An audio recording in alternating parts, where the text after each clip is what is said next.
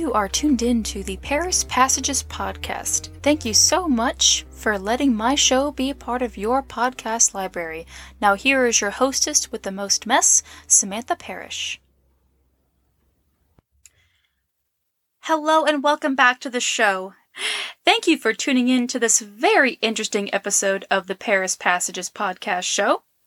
I hope everyone is having a good day so far. If it's been stressful or you just don't know why, you know, why it has to be like the Avril Lavigne song and it gets so complicated, believe me, I feel you.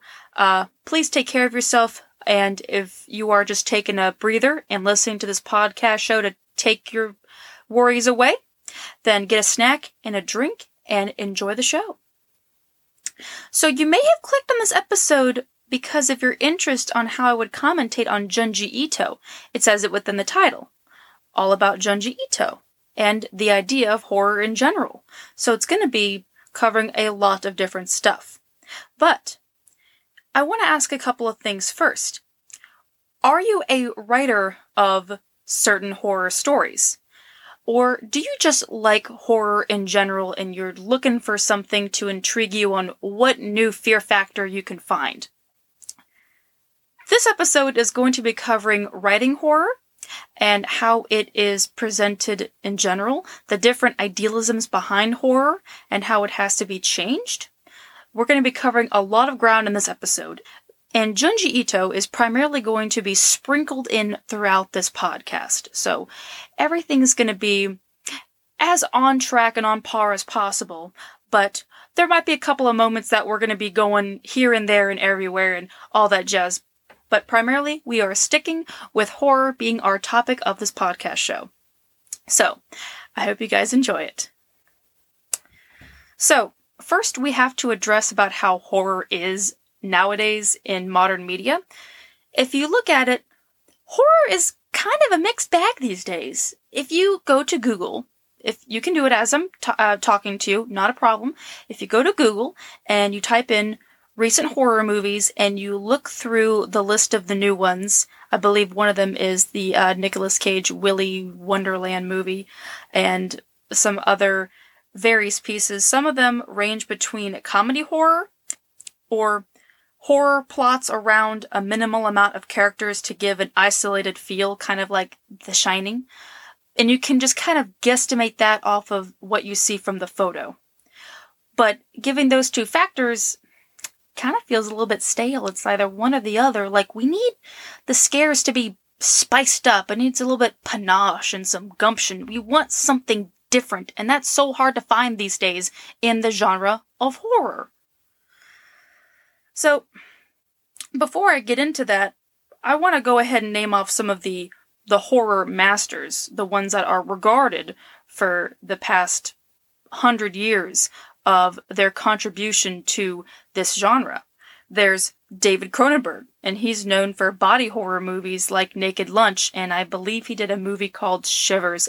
And then, of course, we can't not address Stephen King. He's done everything between sci fi and isolated horror, and pretty much anything that comes to his mind, no matter what he's on or what he does, he's going to be making some kind of a special scare for us in some weird way, if, even if it's going to be a weird one or if it's going to be one that's going to make us sleep with the lights on. And then, of course, then there's the big dog of them all, the big granddaddy of all existentially terrifying, H.P. Lovecraft, the originator of unfathomable horrors of the unknown. And then there's Junji Ito that does everything and has a lot of H.P. Lovecraft elements into his works. So with Junji Ito, like I said, you're getting a little bit of everything. You're gonna get body horror. You're gonna be getting something that is gonna give you like an isolated, terrifying feel as you don't know what's gonna get you. That's the ultimate thing about horror is we're terrified to know what's out there, what's gonna get us. So, I'm gonna give a little bit of background about Junji Ito. His idea for horror started out when he was a young boy. He lived in this house where if you had to go to the bathroom, you had to go downstairs. And one night, when he was just making his little trip down the stairs, the candle he was holding went out. And he was alone in the dark, and the first thing he thought is, What's gonna get me? I don't know what's gonna happen. I can't see anything. And he was about mm, nine, ten years old, I want to say, when that happened, and it stuck with him. And he did, he did these various drawings about like what unfathomable horrors can be out there, and he went from being a dental assistant to a graphic novel artist that has made several mangas spanning almost 30, 35 years. It's it's a long time. And he has really changed the way that I look at horror, and he's changed the way many people look at horror. They cite him as a big inspiration, and believe it or not, there's a lot of American movies that actually use his liter- that actually use his graphic novels as inspiration. If you remember that really stupid alien uh, takeover movie called Slither, that came from his book called Uzumaki. It's pretty amazing. But now that you know who he is, I really want to give a couple of ideas about horror. So far, I've said about how horror needs to be changed, but there's a couple of things to think about. And this is the stuff that I think about in terms of what I want to see in horror. Uh, I was pretty late to the game to appreciating horror movies, and now I look at it differently, and I want to explain that. Oftentimes, I'll watch a movie or read a book, and I think, well, what is the threat? What's the fear factor? In various horror movies, uh, that's hard to come by. It's either overused tropes or it's the common creatures. It's hard to find a good horror story these days, and sometimes the only thing that you're gonna get that's kind of the same is if they do like a a thing an American horror story if they happen to do a dramatization of a certain figure that they reenact to be terrifying because really truly in my mind and my opinion the greatest monster is a human that's kind of the closest thing that we're going to get to something different you know how are the lives going to be in jeopardy in horror it should be there is no safety there is no hope, and you have to wonder what the character's fate is going to be as their lives will never be the same again. It needs to be unfathomable. It needs to follow you for several days. John Carpenter, the director of Halloween, said that when he watched The Last House on the Left, he said, It hits you like a strong cup of coffee. That is what horror is supposed to do. That is something I get whenever I read one of Junji Ito's books. I know without a doubt that it's gonna just hit me in my gut and I will think something differently about how I saw a certain concept, whether it be something social or just an item or anything. It completely changes the way I thought of something.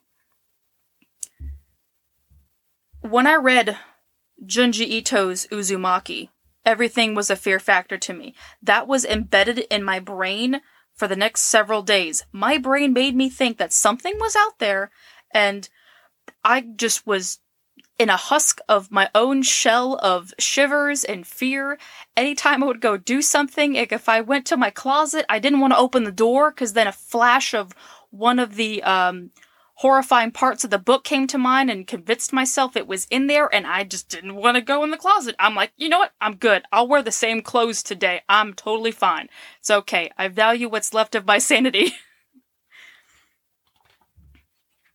but thinking about that, with horror, when you read it, watch it, you have to know who made these terrifying tales that they came up with this whole concept of ideas there has to be a respect that they took the time to think of this, or they have the bravery to go to a certain uncomfortable point. With horror, it can go either way. You can make something that takes a toll on our comfort level by showing inhumane things or outcomes regardless of a death toll or gore. People have different preferences to horror. Junji Ito would be the author to have the best of both worlds. You can be challenged to think differently, which is what any genre should do, but in horror, it's absolutely important. It's very important to be different. Think of that in terms of writing horror. You'd have to think of something different. You'd have to spice up the scare and make something different to rethink and change your own reality. With all that said, there's a couple of concepts in Junji Ito's books that I would never think to be terrifying. For the past 30 years, he's made stories about haunted towns with no escape, a succubus, a planet eater. Those are interesting ideas, but uh, some of the things like in the short stories, would you ever think balloons, grease, chairs, mosquitoes, a song, honey, knowledge? Would you ever think those things could be terrifying? No, you wouldn't. I sure didn't. I didn't think of that at all. Looking at horror now, as I've said probably throughout a majority of this episode, Junji Ito truly has changed the way that horror is. I look at writing and experiencing horror in a different way to build up the climax of the story, and it made me view horror in a respectable way. I don't read or watch horror anymore to be scared. I want to be intrigued. I want to know something that I didn't know before and to change my mind about something so that way it's embedded into my brain. Uh, one thing that I do want to say really quickly because I can't not talk about the story is I actually want to share how I found Junji Ito. Back in 2013, I was in Barnes & Noble and I saw this little black book that caught my eye, and I read the title. It was called Uzumaki. I didn't know it was a horror book. Uh, I don't know why I, I failed to read the tagline called Spiral into Horror. That was should have been that really should have been my leeway into using my context clues to know what I was in for, and I didn't. um, when I opened it up, and I have this habit that I'll just skim through the pages, and first thing I saw was a man being constricted into a container, just completely contorted. Uh, all the details and just just sucked you in and uh, it kind of alarmed me because it was something I'd never seen before. So I dropped the book and I lost a couple minutes of reality and I picked the book back up and I put it back on the shelf. Now we're going to skip forward about two years later. I get a phone call from my mom, and she says, Hey, it was shopping weekend at Goodwill, and I found these three manga books called Uzumaki. I froze with a clenched stomach and a flinched face, and I thought, oh my god, it followed me home. Oh no. Like, I guess I had to face facts that it came back to me for a reason. I probably need to read these books. And when my mom brought them home from Goodwill, I was a little worried to open it up. I still thought about what I saw two years ago. And I knew that it'd be scary. And I thought, okay, I'll read it one time. I know that I have completed it, and then I'm just gonna give it away to someone, or I'll take it somewhere else. That's okay with me. And then, uh, hmm, I accidentally loved it, and I ended up reading it twice in one night. And as mentioned earlier, it did freak me out to the point that I had an altered reality and I just couldn't really go about my day or anything. Uh, I'm going to be going back into Uzumaki later on in this episode, but I want to go ahead and move on to another part of Junji Ito stuff that really needs to be analyzed. And I'm going to be doing my best to convey the commentation about this because it's something that I discovered something that I had to think about recently before I did this episode is when you watch horror or when you read horror, your reliance is upon the main character that is going to be going through a terrifying ordeal. But sometimes it's hard to trust your main character. And within a lot of Junji Ito's books, his characters look kind of haunting. You kind of question, like, is this a character I'm supposed to continue following, or do I have to be worried for them, or am I supposed to be afraid of them? Like, I don't even know if the main character I'm following is gonna get creepier. It's like, we're not supposed to be alarmed by the protagonist, and that is actually a commendable thing that now you don't know what to think. Everything's on heightened alert. Again, that's what horror is supposed to do. You, you need to be alarmed at all times or you need to kind of keep in the back of your mind like something's off here. Don't know what it is, but something's going on. So, for this episode regarding the topic of horror, I'd like to give what I call the horror homework. There are three pieces of works of Junji Ito that I personally have cited as perfect examples of certain elements to look at, whether you're watching horror or you're writing horror. So, I've mit- written many articles about Junji Ito, so I've gone into detail about that, and I will be linking those articles in the description box if you'd like to see the commentation yourself, because if I went into them about them a whole lot, it'd take up a, a, a, lot more than just an hour on this show. I gotta spare you all the time and just give you guys the articles, but I'm gonna try and keep it very short and simple for what you need to look for in these synopsises that I'm gonna give you. So, your three stories is Army of One, The Bully, and the one I've been mentioning vehemently, Uzumaki. So, Army of One is a story about people dying in huge numbers and it just keeps growing. We're taught at a young age that the buddy system is what's going to keep us safe and that there is safety in numbers.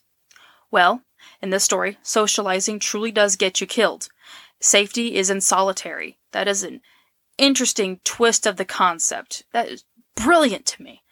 And then there's The Bully. The Bully is a great example, as I mentioned earlier, how one of my personal preferences that I believe the greatest monster is a human. Well, it's very evident in the story for The Bully. The Bully is an example of not trusting your main character, where the young woman recalls the physical and psychological trauma she did to a young child in her youth. That is something for a lot of people to cite if they're trying to write a child that is just an absolute abomination of horrifying and just something that makes you just disgusted to know that people can inflict these things just because they want to and they have these certain tactics to get around to it, to get away with what they want. Whew, it's it hits you in the gut. You you if you can stomach it, that's the hardest one to stomach. Just letting you know. And then of course, Uzumaki. I gotta talk about that one again. Uh, Uzumaki is one for the guides. It's there's a reason why it was used in that Hollywood movie called Slither. Um, this is an idea where you don't see your monster, and everything that happens to these characters is because of a shape. Uzumaki follows a sleepy and dreary town called Kurozucho, as a curse has manifested into this town, and anything from this shape is inflicted on the townsfolk.